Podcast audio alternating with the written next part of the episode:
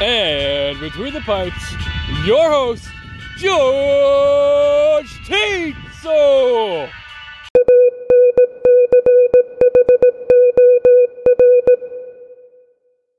Thank you so much, everyone, for tuning in to Between the Pipes. I am your host, George Teetzel, and this is my first podcast, so everybody please bear with me, and I appreciate you tuning in. Basically, we are a hockey themed podcast, but we talk about all sports. I, I just happen to have an obsession for hockey, so I try to make the theme around that. But all sports will be included, I can promise you that. Again, thank you so much for tuning in, and you are Between the Pipes with George Teetzel. So, I know what you're thinking. What makes me different than all the other podcasts out there? Well, for starters, I'm going to talk about one of the more underrated sports, hockey. To give you an idea of who I am, I'm from Cleveland, Ohio, born and raised, love all Cleveland sports, Ohio sports, the whole nine. I did go to college, but I'm a dropout. However, my buddy likes to tell me I have an honorary degree from Kent State University in business management. Why? Well, that's because I single handedly managed to keep all the businesses afloat from all the alcohol I had consumed back in my partying days.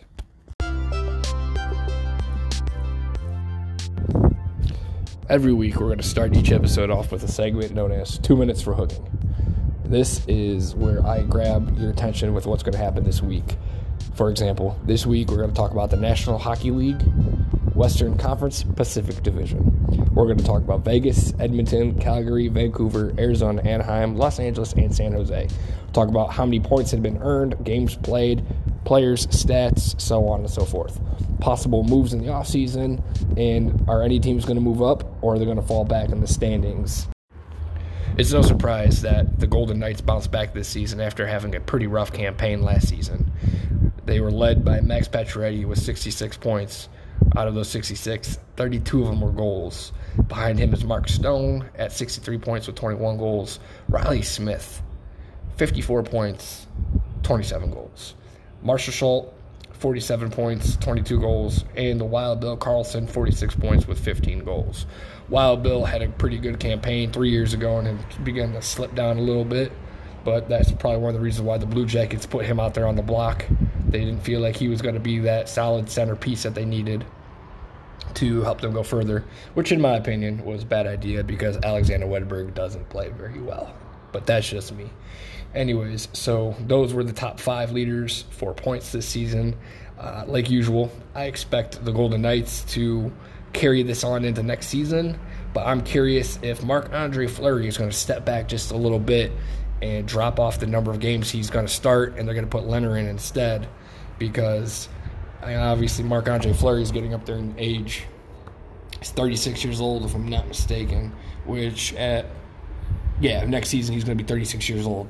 So for a goaltender, that's you know getting up there, not as fast, but he's still a good, solid player, and he's going to be a great leader for Lehner to, to learn from and, and maybe earn a spot as the starting goaltender again one day. Assuming he decides to stay with the Golden Knights this season. Who knows? Now, the fun part who is the Seattle franchise going to take from the Golden Knights? Uh, I don't really know much about the Golden Knights, but looking here at their their ages and salary cap and stuff, you got people like Marshall Schultz, who are only 29 and eat up $5 million of space each year. Uh, he will probably be protected, though, in my opinion. Um, so I think that they might go for somebody like Nate Schmidt on defense. He's 28 years old. He's eating up just under $6 million a year. Uh, I mean, but he could also get protected it just depends on what they want to do. I mean, they could do what some teams do and, and trade away the farm to direct what team they want to be drafted. Uh, excuse me, not what team they want to be drafted, to direct what person they want drafted from that team. So it just depends on if they're trying to get rid of an older player who's eating up space or are they trying to you know, get away younger player that they really don't think is going to develop into something anymore. So a couple names that stand out here that could be possible guys on the move would be Marshall Schultz could go again. However, he's been a pretty good centerpiece and he's not that old. And then on defense, Like I said, Schmidt is a possibility. He's not that old either, but he's eating up a lot of space over the next five years. And then you got guys who are McNabb and Holden, who each have two years left on the contract and are eligible to be selected. So those are my four guys that are possible moves for the Vegas Knights. Now we're going to talk about the farm a little bit. The Chicago Wolves are the minor league affiliate for the Las Vegas Golden Knights.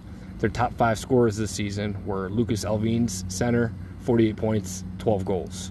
Curtis McKenzie, left wing, 42 points, 17 goals. Gage Quinney, 36 points, 17 goals. Brandon Pirri, 35 points, 15 goals. And Tye McGinn, 30 points on 17 goals. These guys all have real potential and possibilities of moving around. Lucas Elvenes is looking like the a guy who might break it through to get a shot in the majors next year uh, on a possible call up. He is not even 21 years old yet. He's putting up good numbers.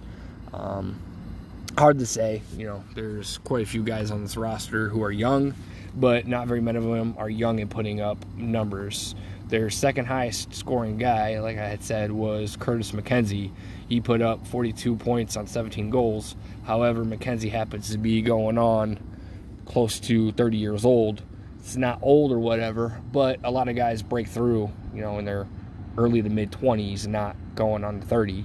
So, uh, a couple guys, like I said, that got a chance of being called up are Elvenes, Quinney, McGinn.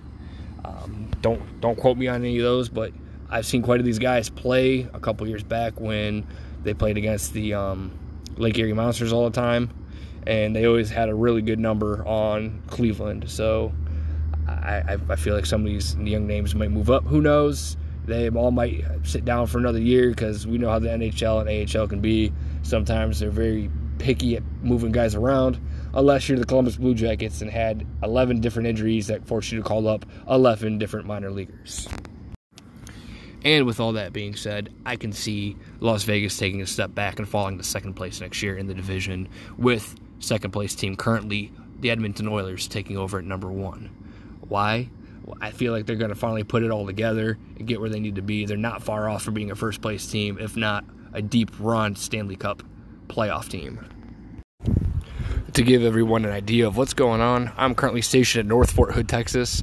I was supposed to pre-mob here and then go over to my mission overseas. However, the coronavirus found a way to stop the greatest fighting force in the world, the United States Army. Um, I will be doing all my recordings from the barracks, so bear with me. You might hear people um, coming in and out, talking in the background, ruckus, whatever the case may be. There's not a really good quiet spot for me to sit down and conduct my podcast. Again, I thank you guys for listening. That leads me to my next point the Edmonton Oilers. All right, we all know the past couple years they've been on the rise. You know, they they have the player who is the face of hockey, in my opinion, in Connor McDavid. The man has averaged 100 points over the past three seasons. This season, he only got 97, but obviously we know the season was cut short by about 11 games, whatever the case. So we're going to go for their top five scorers in review. Leon Draisaitl, if I'm saying his name wrong, I'm apologizing. I don't really, uh, I don't pay attention much to the Edmonton Oilers, but he had 110 points, 43 goals.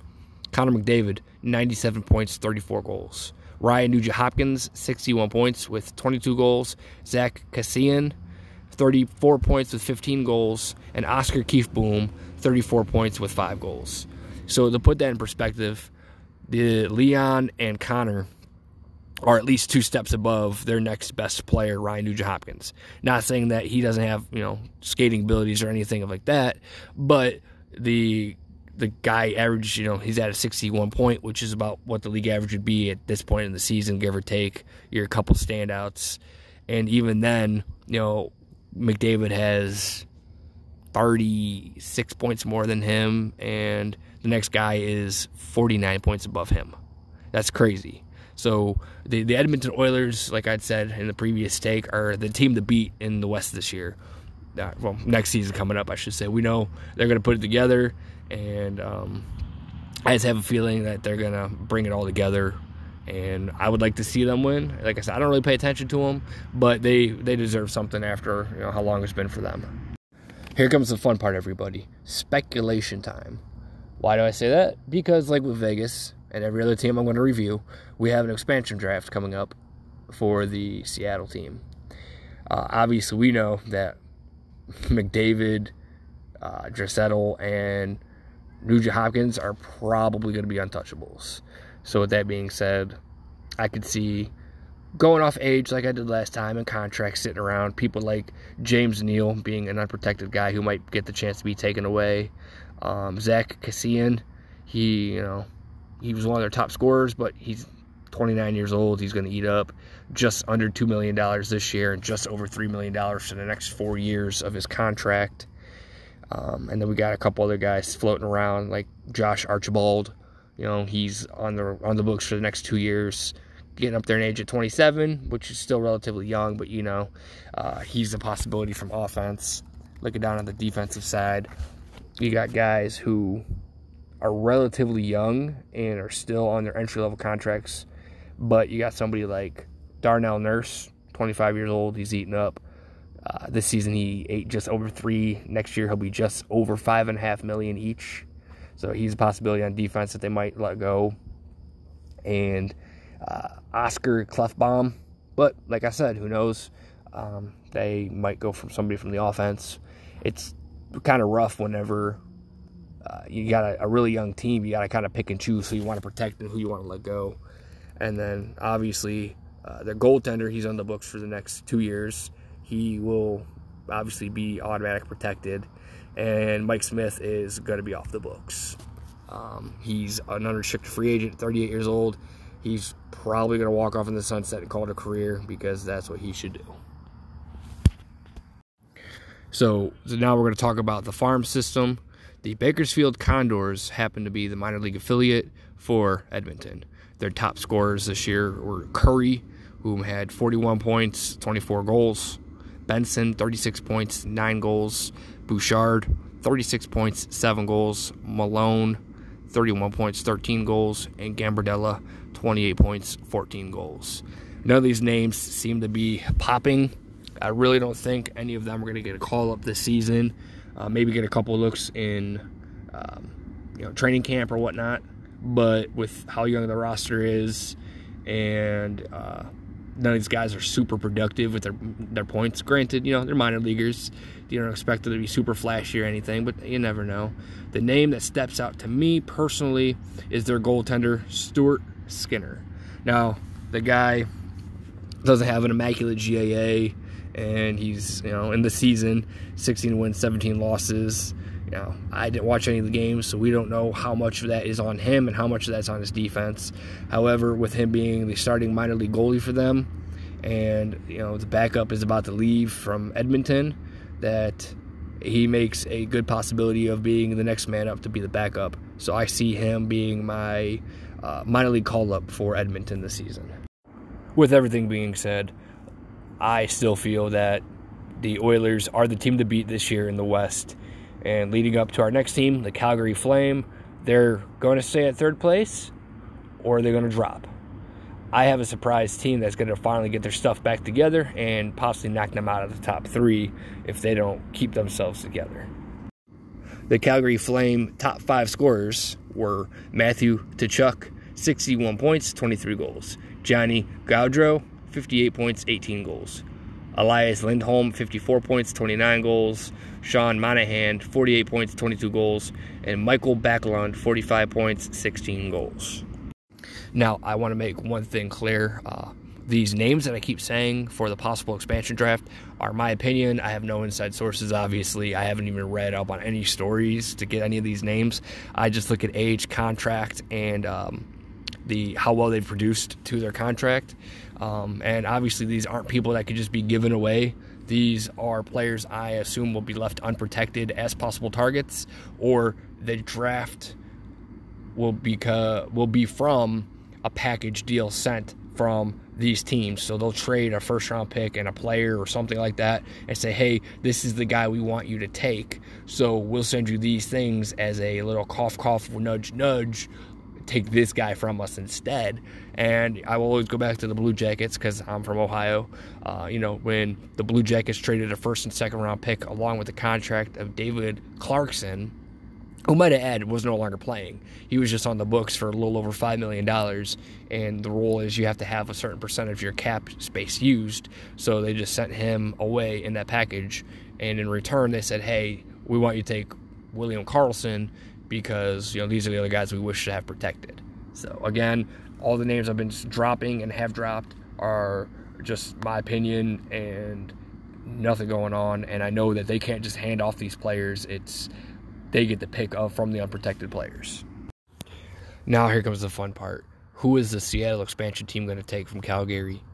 Um, some of the names that step out to me is Backlund.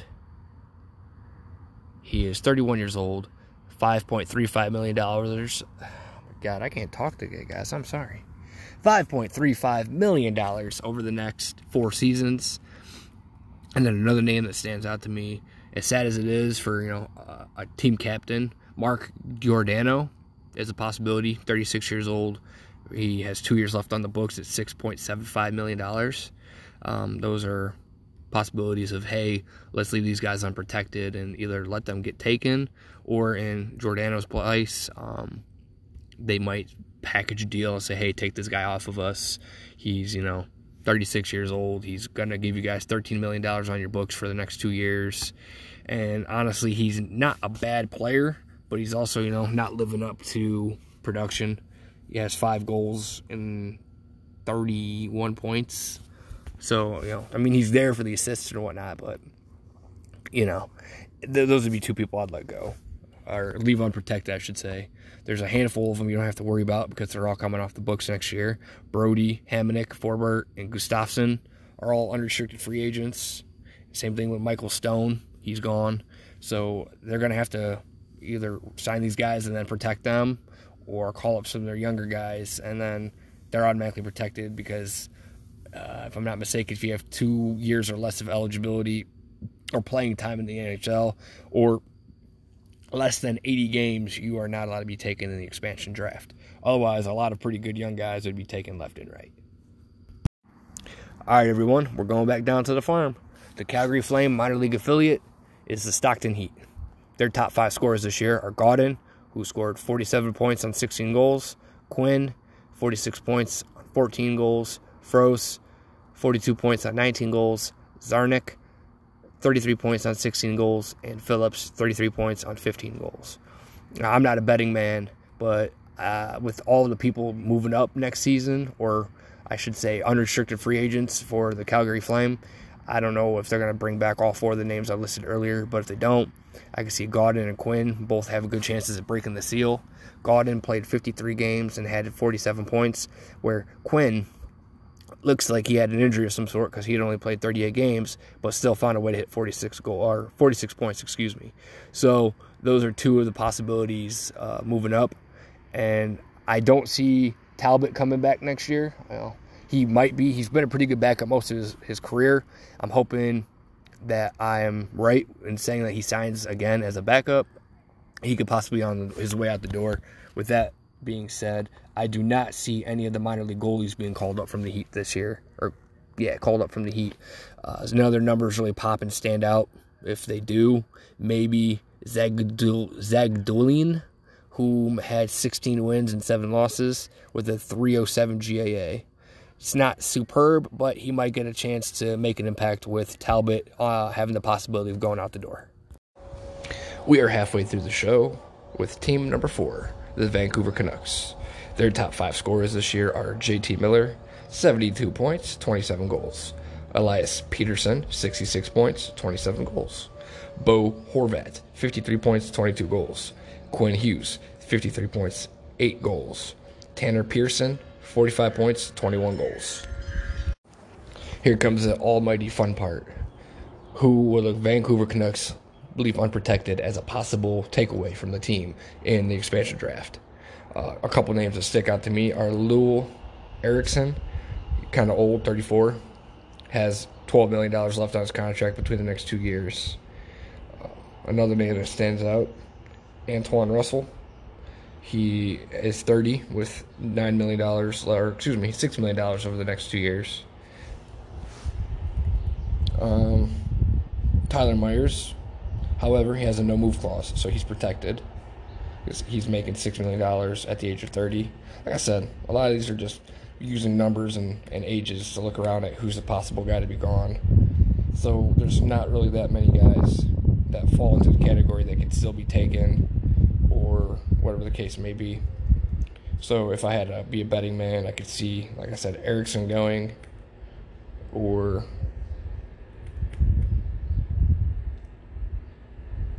that's about it really. Eriksson. Everybody else is a free agent this season or they look like they'd be protected or they fall into a category where they don't have at least one year remaining on the contract that would fall after the previous season of or not previous, the next season after the expansion draft. Time to go to the farm, everybody. We're going to Utica to see the Comets, the AHL affiliate for the Vancouver Canucks. Their top five scorers this season were Reid Boucher, 67 points, 34 goals. Nikolai Goldobin, 50 points, 19 goals. Justin Bailey at 47 points, 28 goals. Sven Baertschi, 46 points, 13 goals. And Brogan Rafferty, 45 points, 7 goals.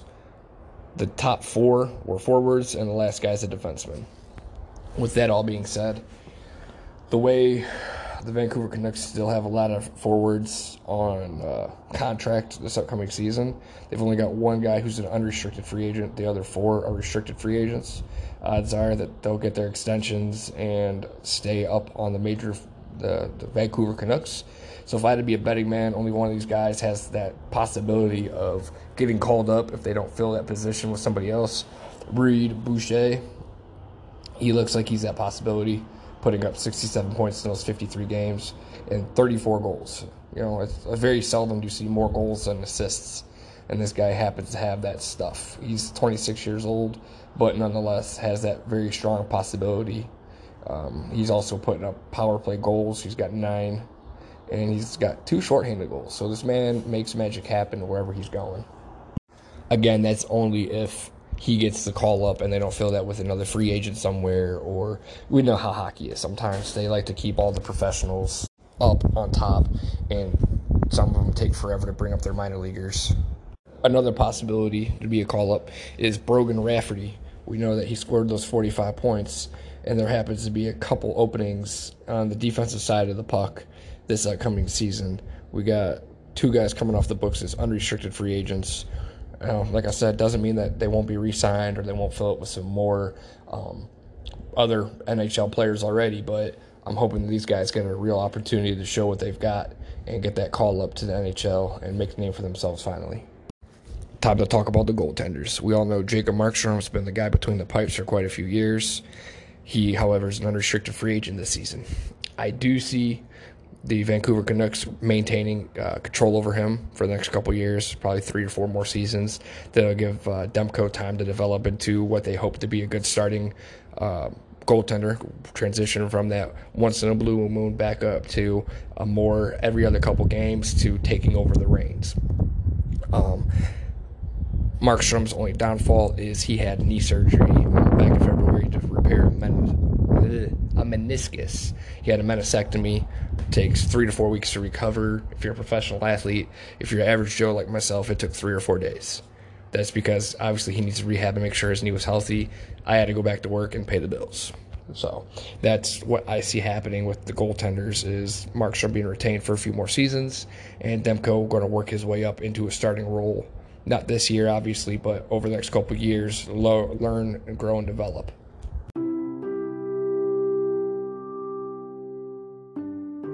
Now, to take things to a little bit of a lighter note, today, Saturday, uh, sometime in the morning, Colby Cave passed away at the age of 25 from a brain, brain bleed. Uh, we all know he had emergency surgery for a colloid cyst that was causing an unnecessary amount of pressure on his brain. Obviously, any pressure on the brain is considered unnecessary.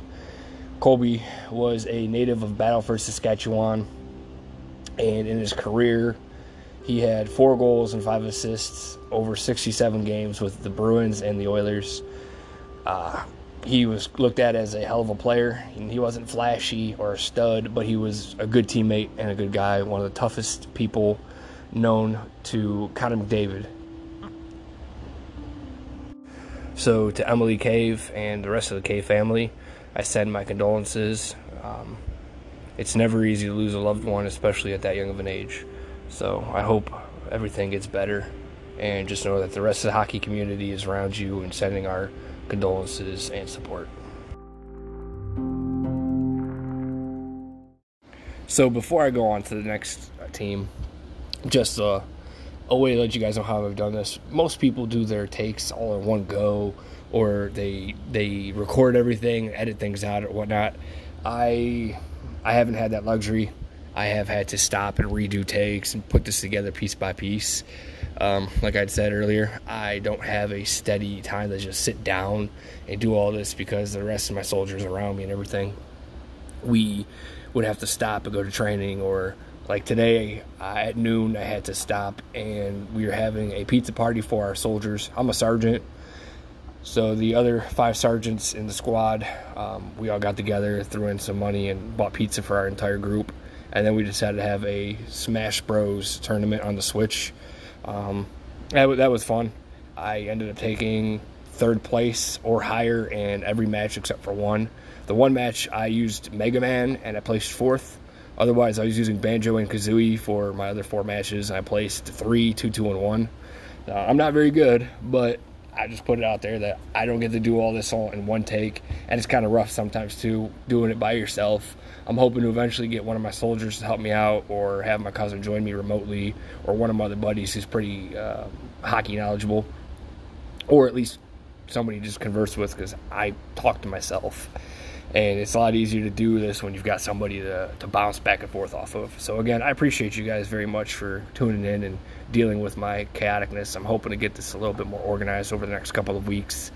Um, so once again, that was it. I don't get to do this all in one take, and uh, I just figured I'd share a little bit of my day with you guys. So after that little heartfelt moment, the next team is the Arizona Coyotes. Fun fact: I have seen 28 of 31 NHL teams play for whatever reason, the Arizona Coyotes are the one team I did not get the chance to see. They played on October 22nd of 2018 when I lived in Columbus. I really have no idea what the hell I did to miss that game.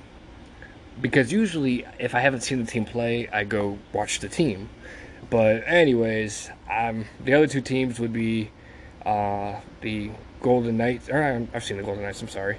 Um, the Nashville Predators and the Montreal Canadiens. Uh, they both came to town the same year I went away for sergeant school, so I wasn't able to go see them. I was on lockdown for three weeks, and that sucked ass. So, anyways, time to get started. Uh, we're gonna go into their top five goal scorers, or not goal scorers, point scorers, and goals. You know, the usual. Their top five scores this year were Nick Schmaltz, 45 points, 11 goals. Clayton Keller, 44 points, 17 goals. Conor Garland, 39 points, 22 goals. Christian Dvorak, 38 points, 18 goals. And big Phil Kessel, the man, 38 points, 14 goals. Here comes the fun part trying to use the salary cap and age to figure out what players the possible see you later guy to the Seattle franchise. A couple teams, or not a couple teams, couple players that stand out. Age and salary numbers could be Derek Stepan, He's six and a half million dollars a year at 29 years old. Um, another guy could be Dvorak, 24 years old, 4.5 million a year. Not saying that he's going to be the one, but if they're trying to get a younger guy off the books who maybe isn't living up to the hype, they can leave him unprotected. Uh, let's see. They also have on defense, really, um, Jason Demers, 31 years old, making just under $400 million a season.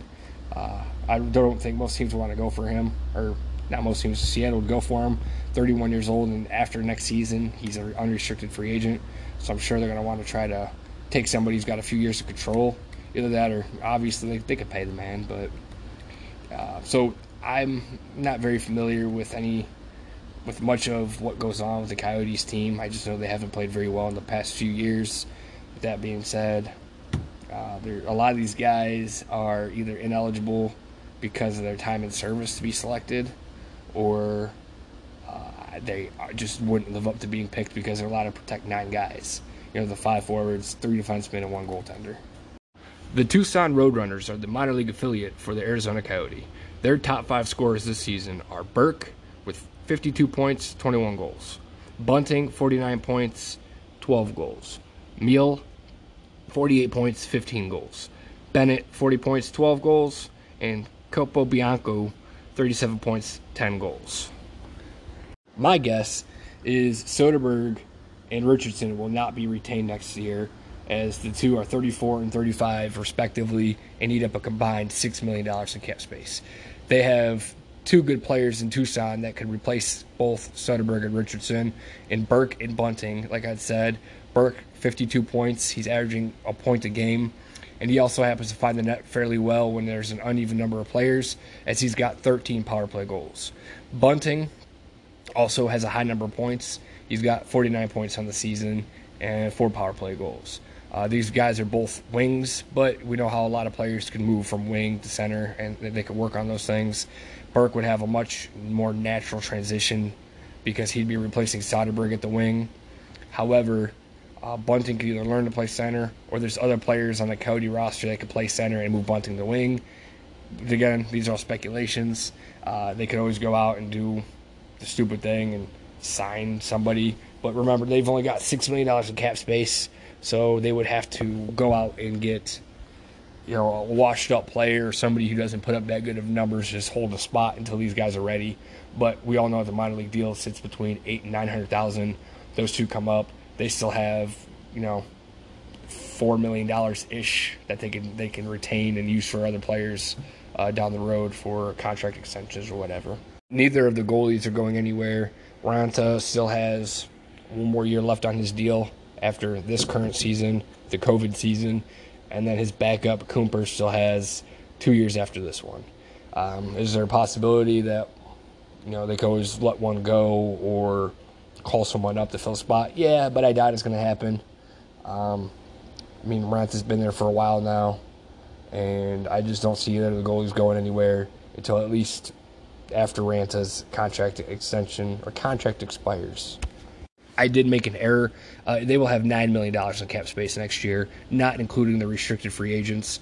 Um, I originally forgot to include Hall in the mix because he's 28. I kind of had a feeling they might retain him, but you never know, uh, like usual. But the restricted free agents I did not keep in mind for uh, the possible numbers coming off the books. If you include everybody, it's going to be about $11.5 million, give or take, coming off the books but a lot of teams hold on to their restricted free agents or they sign them in hopes that the team that takes them gives up that uh, couple picks or the pick, whatever they tender them for. So uh, that's that's my mistake, and I'm glad I caught that. So, with everything being said, I could see Arizona moving up the fourth place next year, knocking Vancouver down, because Arizona is going to have a couple veterans leaving the books, and hopefully those younger guys can make a smooth transition in to helping the team score more goals and make a bigger impact, assuming the young guys move up and they don't go looking out for different talent.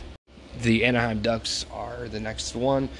Their top five goal scorers this past season were Henrique with 43 points, 26 goals, Rakell 42 points, 15 goals, Getzlaf 42 points, 13 goals, and Sil- Silfverberg 39 points, 21 goals.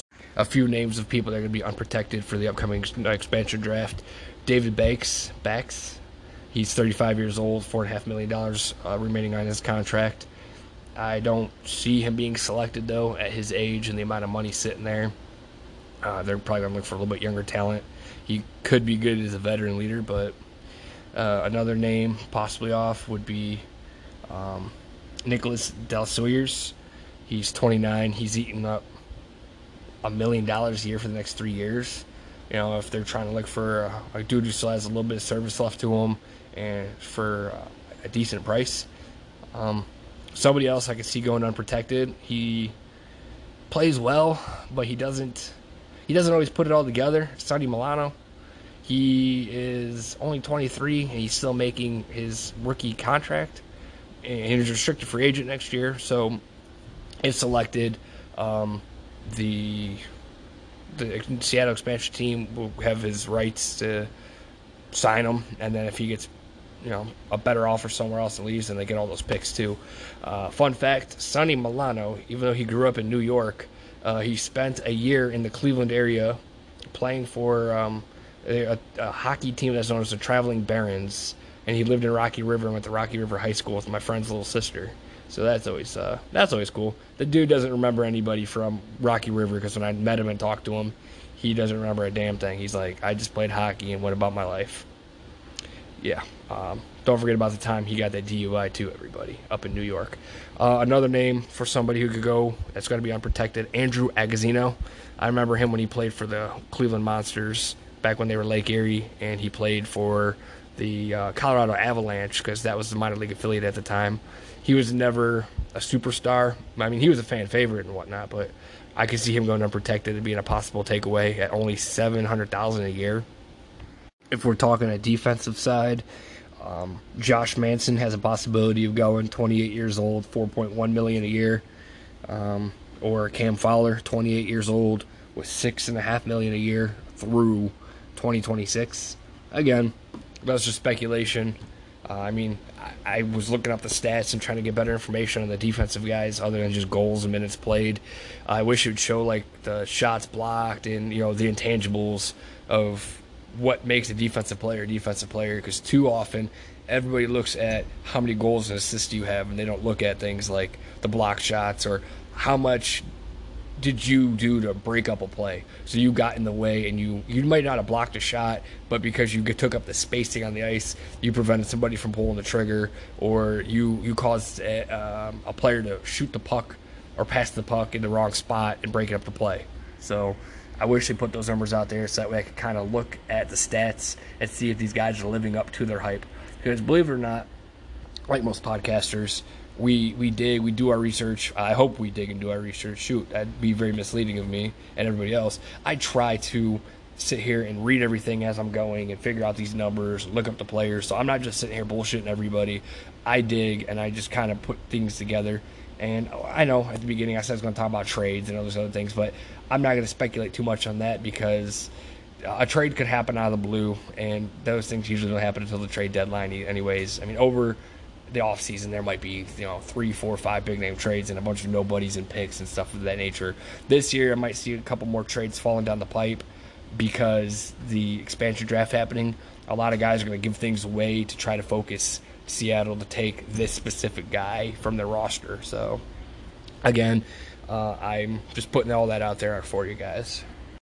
Time to pay a visit to san diego to visit the Gulls the minor league affiliate for the anaheim ducks their top five scorers this year are Sam Carrick, 43 points, 23 goals. Chris Mueller, 38 points, 19 goals. Chris Wideman, 31 points, 9 goals. Justin Kloos, 30 points, 11 goals. And Daniel Sprong, 27 points, 11 goals. To me, after looking at some of these numbers and their ages and stuff, these top five guys really don't seem to fit the the bill to get a call up. But again, we never know. There could be an injury, a guy let go, um, something crazy along those lines. Because some of these guys are in that age where they really don't make an impact on the NHL roster. Most guys get their call up at you know between 20 and 24 years old. Some of these guys are about as old as me, 27, 28, and they don't really seem to be going up the ladder anytime soon if I had to take a stab at who might be called up next year based on performance or injury, it could be Kiefer Sherwood. He is the brother of Kole Sherwood, who currently plays for the Monsters in Cleveland and has been called up to the Blue Jackets on several occasions due to injury, you know, emergency recalls, and stuff of that nature. Kiefer only had 23 points, but of those 23 points, 16 of them were goals, and he only played in 37 games. So he's got a good chance to make the impact. He's finding the net. He's putting on what he needs to do. I'm not sure if he's as fast as his brother or as uh, powerful, Kole is a scrappier type of player. I've seen him get knocked out by people, get back up, and, and you know scrap and push people around. So I'm hoping Kiefer's the same way. I haven't watched him play, but if I had to take a guess, again, Kiefer Sherwood would be one of my under the radar players who has a good chance of being called up within the next two years. And like always, lastly, the goaltenders. We know that Gibson has himself secured between the pipes for the next five years. Uh, he's only 26 years old, making 6.4 million dollars per season. And Ryan Miller, he's on his way out the door. This was the last year of his contract. 39 years old, depending on how his relationship is with the team, he might you know help out as a, a goaltenders coach or something. And then you know uh, down in the minor leagues, there's Anthony Stolarz. St- yeah, Stolarz. Excuse me, I thought I said that wrong. He's you know only 25 years old. Uh, he has a good possibility being called up to become the backup goaltender for Gibson. But you like I said, you never know. They might try to go out and find somebody or trade for a, a low tier backup goaltender. But that's just what I think. So again, Miller's on his way out the door, and Stolarz has a good chance of being that guy to secure the backup spot for Gibson. Next up, we have the LA Kings. Their top five goal scorers this year were Kopitar, 62 points, 21 goals. Iafallo, 43 points, 17 goals. Brown, 35 points, 17 goals. Doughty, 35 points, 7 goals. And Kempe, 32 points, 11 goals. Here comes the fun part trying to figure out what player is on his way out the door to Seattle. A lot of these guys are on entry level contracts. I didn't dig in deep enough to see if they've read the service requirement of the 80 games over two seasons or 60 games over one season, right? Some number like that to see if uh, the entry level guys are eligible to be taken off the roster. But I'm going to look at the older guys first. Um, you got guys like Carter, 35 years old, eating up five and a quarter million dollars a year. Odds are they're not going to take Carter, but you know he might be one of the guys who goes unprotected. Same thing with Brown. Um, if they're looking at a younger man to be given up, uh, they got people like Martin Frk. That's a funny last name. Sorry, FRK. Um, dude only has two years left on his contract. He's making under a million dollars a year. Um, on defense, we got guys like Michael Anderson, who are super young. Yeah, but like I said, they can't protect every single defensive player, offensive player, whatever. I'm not saying he'll be the one to go, but you know he's super young, you know, very little space. Teams would look at him if he's unprotected. Uh, a lot of their defensive guys are young, and their oldest guy is 30 years old. And Doughty, and he's making 11 million dollars a year. He'd be a pretty good target, but he's got a no movement clause, so that thing throws things out the door fairly quickly. The Ontario Reign are the minor league affiliate for the LA Kings. Their top five scorers this year are Martin Frk with 36 points, 23 goals. Blaine Byron, 34 points, 12 goals. Carl Grundstrom, 28 points with 12 goals. Mickey Eyssimont, 28 points with 12 goals. And Jaret Anderson Dolan, 28 points with 8 goals. So now I think it makes sense why Martin Frk is playing for LA. He did well enough to move up to the active roster for LA uh, and coming up from Ontario. So with him being up, we'll go down to the next man, Paul LaDue, who scored 27 points on nine goals. I really don't see anybody getting a call up this year, just for the fact that there's only two guys coming off the books, and one of them I think is probably going to be retained. So with that being said, uh, there's one spot to open up, could be filled by a free agent because they still have just under seven million dollars of cap space. But if I had to pick two guys that would get their chance this year, um, Blaine Byron, he's still relatively young. You know, he was their second most points producer this season. Um, and then Carl Grundstrom, very young. Uh, he's got plenty of room to grow. I could see him maybe sitting for one more year and then getting his call up. If not, being you know one of those healthy scratches that practices in the NHL but doesn't really make his, his mark until you know he gets his opportunity on the fourth or third line, something like that. Um, those are two of the guys that have an opportunity here. And looking at it, I forgot Grundstrom had 28 points in only 40 games played, so that tells you he's he's getting up there with fewer games than most of his other guys. The only other guy with less games played was Frk, but we know he played 37 games and the guy's called up to LA, so um, that is my minor leaguers predictions. And like normal, we go on to the goaltenders last. Quick, 34 years old, has just under $6 million a year for the next three seasons, and he's backed up by Cal Petersen, who is 25 years old, is just making under 9 million, or not 9 million, 900,000 a season. So with Quick as old as he is, this is his last contract. Um, he's probably going to be the mentor for Petersen, and then Petersen's going to cement himself as the next starter behind Quick probably within the next two years. They tend to do that where you take your goaltender and you cut back his workload and increase the backup's workload a little bit, and then you get it to where that backup becomes a starter, and that starter kind of fizzles out. Um, Petersen did play down in the minors this year for Ontario. Uh, he must have been playing well enough to get his call up because there was no injuries. So as I'm looking through the rest of these things, uh, he just played well enough to get his, his chance. Where he played eight games for the Kings last season, won five of them. Well, he went five and three and had a little bit better of a GAA than Quick. Obviously, you know, Quick played for many more games and had much more opportunity to see things versus Petersen, who only played in eight games. Even though the team is fairly young, I still don't see them doing anything. I see them falling down to eighth place in the division this year, which leaves me for my next team, obviously the Sharks. They were eighth place this year. They could only go up if LA is going down, right? Last but certainly not least, their top five scores this season were Meier, 49 points, 22 goals. Kane, 47 points, 26 goals. Burns, 45 points, 12 goals. Karlsson, 40 points, 6 goals. And Couture, 39 points, 16 goals. A name or two that could be unprotected over this next expansion draft. Simek, 27 years old. He's not making a lot of money, you know, um, two and a quarter million, but that's a possible name that they'd leave unprotected. Um, I don't know how much time Ferraro has in the league if he meets eligibility, but he's a possibility. Young player, not even making a million dollars. Somebody that you can use as a building block on your defensive side. And then from the offensive side, you got people like the team captain, Couture, who's making $8 million a year at the age of 31. Yeah, he's the team captain, and you know he's putting up this past season in 52 games, 39 points. But yeah, it depends on how they're looking to go. If they're willing to let a team captain go unprotected, or are they trying to cut some of the salary? I mean, they only have about six hundred forty-eight thousand dollars in salary cap space, so they're gonna look for some way to open up some space. So let him go as a possibility. Not saying he will get picked, but we're not the GMs. We don't know what's going to happen. I, I, could say Meier is another name, but he's just too damn young. Only 23 years old, $6 million a season. And then on defense, you got Brent Burns. Everybody loves him. He's a fan favorite, you know, alternate captain and everything. The man's 35 years old, and he's also eating up $8 million a season.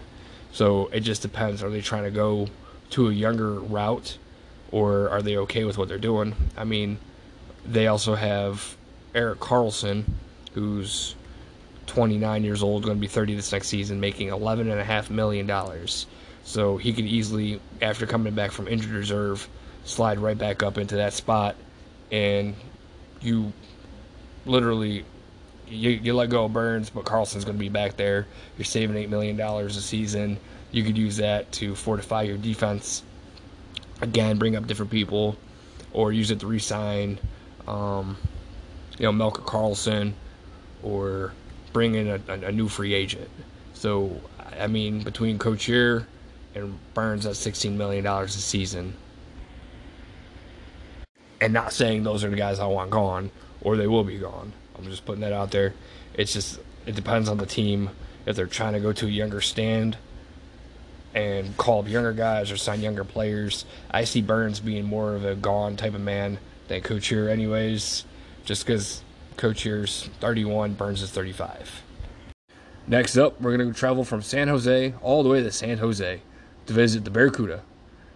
Their top five scorers this year are Maxim Letunov, 40 points, 12 goals. Jaden Halbgewachs, 35 points, 19 goals. Joachim Blichfeld, 32 points, 16 goals. Johnny Brodzinski, 30 points, 14 goals. And Jeffrey Viel, 30 points, 13 goals. A Little fun fact the Barracuda were one time known as the Cleveland Barons, which were the minor league team for the, the San Jose Sharks still. But uh, my buddy was friends with one of the players. Well, his family was. His teacher is the wife of the former coach of the Barons, and all the way through the Barracuda. I don't know what year the guy retired and quit coaching, but he done it for many years. So I, I find that kind of cool.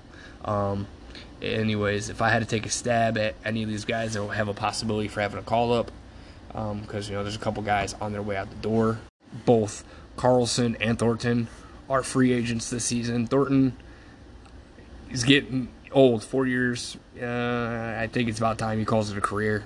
I don't see him coming back unless they do it just as a hey, you're our friend type of thing. You've been here forever. Um, you know, take another minor minor contract or minimum contract and stay here to just be a depth guy or something. Or anyways, so I can see Thornton and Karlsson being on that, their way out the door.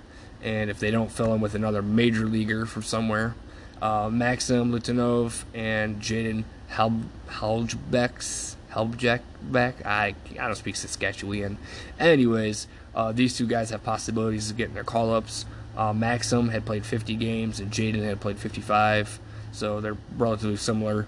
Uh, Jaden has a few more goals, but Maxim has a few more assists. So, um, you know, there's intangibles there. Uh, things, you know, how many plays do they create? You know, what what can they do as players that we don't get to see on a stat sheet to help out the team? So again, uh, I mean, it fits well too. The two guys, Karlsson and Thornton, are both center and left wing respectively. So, or excuse me, Thornton's the center, Karlsson's the left wing. Uh, these guys both fall in that category. However, a lot of forwards can play multiple forward positions, wing and center. Um, hell, you even got some defensive guys that could come up and play forward. I've seen it very seldom, but anyways, those are my two predicted guys that have a possibility of getting a call up if the Barracuda aren't used to fill in a spot for, uh, excuse me, if San Jose Sharks don't fill in a spot with uh, current NHL players. And as usual, the goaltenders. Jones is locked in for the next four seasons, more than likely. 30 years old, five and three quarter million dollars. He ain't going anywhere. Their backup, Dell, 30 years old, unrestricted free agent um, coming up. Possibility of being re signed and staying with the team. However, if they don't decide to re-sign Dell as a backup, or they don't go out and get another NHL goaltender to be a backup, um, which I think they will. It seems to me like these goaltenders here in San Jose, Barracuda, are a little bit underseasoned and need some time to grow and progress. I mean, their stats really don't stand out. Their number one guy, Korenar, he's got a under 90% save percentage, and he's got 311 GAA. And then their next two guys, are 3.71 GAA, 2.87 GAA. I I don't see any of these goaltenders getting their call up this season. Um, I'm just going to say Dell is probably going to be re-signed, or they're going to bring in another goaltender from another team to fill in the void uh, until one of these guys is ready to start making their way up at the depth chart to the National Hockey League. So that was a review of the Western Conference Pacific Division of the National Hockey League my prediction for next season, after thinking about it a little bit, I have the Oilers taking first, the Knights taking second. My surprise team, the Sharks. They're going to come back up to third place. Following up by the Flames at four, Canucks at five, Ducks at six, Coyotes at seven, and the Kings drop down one spot to eight. Just like hockey, my podcast has three segments. We're starting to get to that final piece where we're running out of content, but we fill in the last couple minutes of random thoughts, things, you know, whatever people want to talk about. You guys email me or tweet me, and we're going to fill these last segments with what you guys want to hear about. One piece is going to be called Offsides. All right, that's where we talk about what you, the fans, want to hear. Um, there's going to be two minutes for tripping. That's where we collaborate and find some crazy, absurd story on the internet, and we discuss that you know, kind of like a couple years ago. Was the dress really blue or gold or green, whatever it was? I still don't know. I still don't care. All right. And then another thing is one of my buddies suggested, how about I talk about some rules of hockey? You know, people watch it, and then there's new fans who really don't know what the icing is or what's an offsides or things of that nature.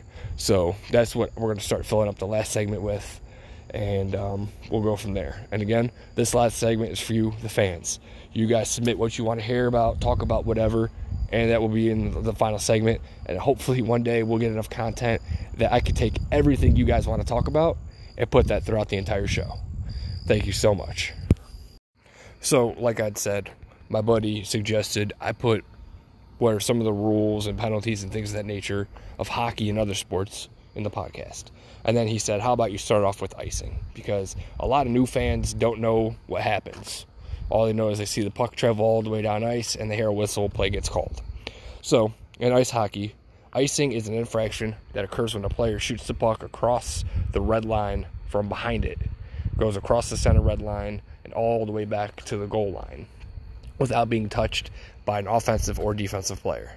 All right, you'll hear a whistle, and then there's a face-off in the team that committed the infraction's defensive zone. Oh, and by the way, you don't get to change out your forwards or defensemen. So if they were tired before, they're gonna have to do a little bit extra work to get off the ice. This week's two minutes for tripping segment is going to be about the stimulus package Americans are supposed to be receiving. Now, I'm not sure how true this all is, but I was told that lower income families had already begun to receive their stimulus. Um, and then the more money you made, the longer you had to wait because you didn't need it as bad. All right, that's cool. So, anyways, my question is how do you plan to spend your $1,200 or if you have a family, your $2,500, whatever the number is? I can't remember exactly off the top of my head. Um, so, what do you guys plan on doing with it?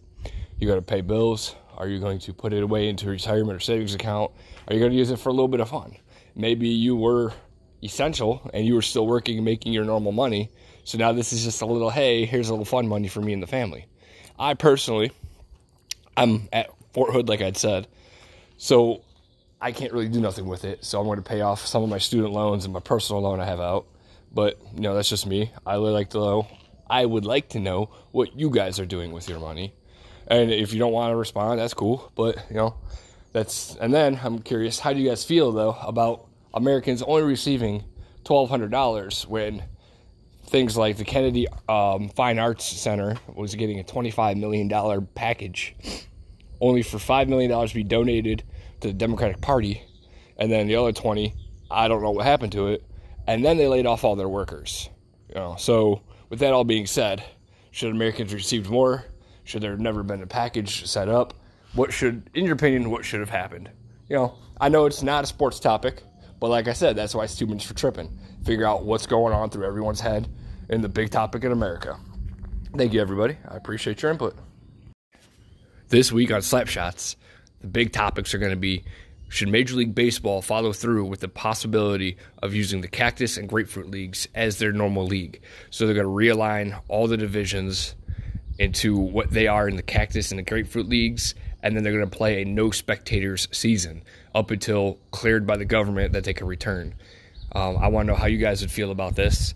The downside to me is you start them in that division, and then if they go back to normal, then suddenly the, the division changes back to you know the the central for the AL would be you know Indians, Tigers, Royals, White Sox, and Twins but they would have started over, you know, like the Reds, Indians, and Dodgers and Diamondbacks all would have been in the same division to start. So how do you how do you move that over, and then how do you realign the schedule and stuff of that nature? Because MLB would have to sit there and redo their entire schedule. But anyways, that's just like I said. How do you guys feel about that?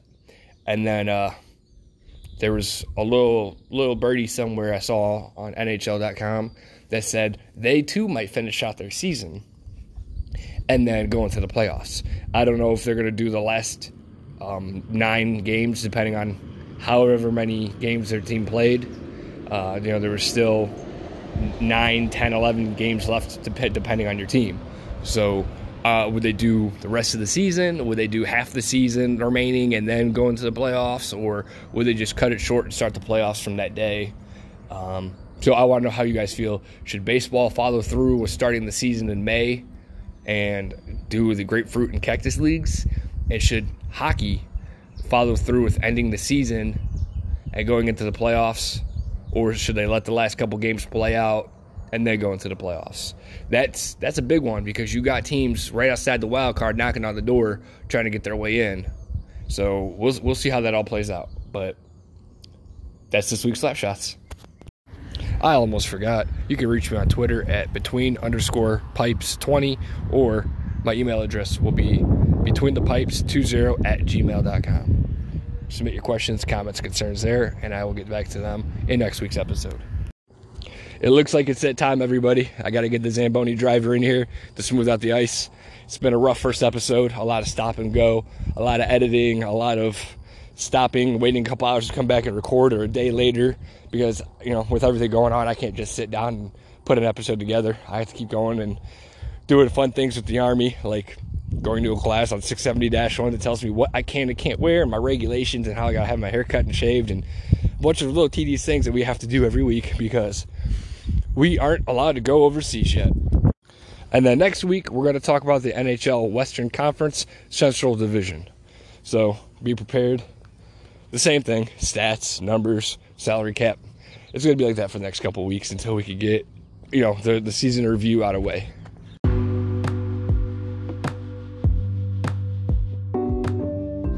And lastly, I'd like to give one more shout out to Kid Squabs for the intro music and my good buddy Drew Valori for creating the cover art of my podcast. If you or anybody you know is looking for cover art for your album, go ahead and check them out at atlascoverart.com. He's got pre made album covers and he can customize one for you. With all that being said, if you can't be on the ice, make sure your beer is. Stay safe and have a great week, everybody.